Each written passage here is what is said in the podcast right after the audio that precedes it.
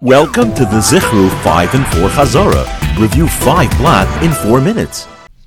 Daf Zayin, the gunslinger knocking out targets with suggestions for other Nisan Rosh Hashanahs, who was thrilled when it was determined after Purim that it was an Ibiyar giving him a second Ada of rent, shot up his lease in fury when he realized he signed it that it was for this year and expired the first the first of Nisan. The gunslinger reminds us around of Zion. He was knocking out targets with suggestions for other Nisan Rosh Hashanahs because the Gemara brings a Braisa that lists more instances of Nisan being Rosh Hashanah. He was thrilled with an Ibiyar even though it was announced after Purim because according to one opinion you can be Ma'avar the Shana the entire month of Adar.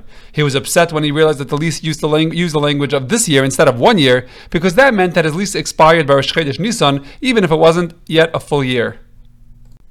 Daf Ches, the special challah served at the Rosh Hashanah meal, marking the seasons and day of judgment, was baked in the shape of a shofar in front of a covered moon and presented on a platter inscribed "Happy Start of Yovel Year" to liberated servants wearing crowns on their head. The special challah reminds us around Daf Ches. The Rosh Hashanah meal marked the seasons and day of judgment because those were two of the opinions regarding what the Mishnah meant when it said "Be'echad b'tishri Rosh Hashanah l'shanim." It was baked in the shape of a shofar in front of a covered moon, because the source that Rosh Hashanah was the day of judgment was from the pasuk Tiku b'chodesh shofar by Kesel Yem Chagenu. And lastly, it was presented to liberated servants to remind us that Rabbi Shmuel holds that the process of the liberation of the avodim began on Rosh Hashanah, which was when they stopped working, and was finalized on Yom Kippur when they became fully free.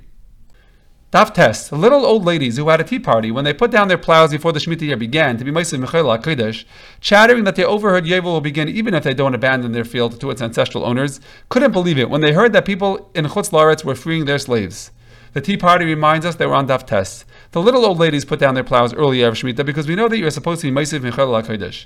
They knew that Yovel will take effect even if they don't abandon their field to its ancestral owners, because if Yehuda and Yosi only argue whether you need to free your slaves or blow the shofar in order for Yovel to happen, but they agree that it's not contingent on your fields being returned. The people in Chutz La'aretz are freeing their slaves because the Rabbanan that hold all three Yovel halachas are required in order for Yovel to happen. Use the Rebbe of, of the pasuk of Yovel he to teach us of the halacha that Yovel applies in Chutz La'aretz as well. Daf Yud. The minion of botanists, who knew that Arlov fruit on a tree could still be prohibited in the fourth year, planted the new sapling 30 days prior to Rosh Hashanah so that it would take hold and count as one year, right next to the shrubbery sculpture, illustrating which historical events occurred in Nisan versus Tishrei. The minion reminds us that we're on Daf Yud. The fruit from the tree will still sometimes have an Isser Arla even in the fourth year, because anything that grows before Tu B'Shvat of the fourth year will still be Aser if the first year wasn't a complete year. They planted the new sapling 30 days prior to Rosh Hashanah, because even according to Rabbi Meir that holds that Yom Echad B'Shana Choshev Shana, you still need 30 days before the year starts in order for the tree to take root. The shrubbery sculpture showing a picture of the globe reminds us of the machlekes of Eliezer and Yeshua if Betishrei Nivra Ilam or Benisan Nivra Ilam. Daf Yud Aleph.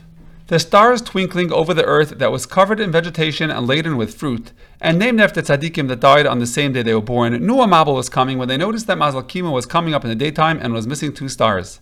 The twinkling stars reminds us that we're on Daf Yud Aleph. The earth was covered with vegetation to remind us of the machlekes of Eliezer and Yeshua, whether the world was created in Nisan when the vegetation is just starting to come out, or in Tishrei when the land is already covered in vegetation. The stars are named after tzaddikim that are born and die on the same day, like the Avos, because it says Hakadosh Baruch Hu Yeshev Malish Neisem Shal Tzaddikim Yom Liyom Mechedesh Lechedesh. The Mazal Kima reminds us that the Gemara says the Tamayu Azli, because they also argue when the Mabul started, which is based on the same achlekes of when the world was created.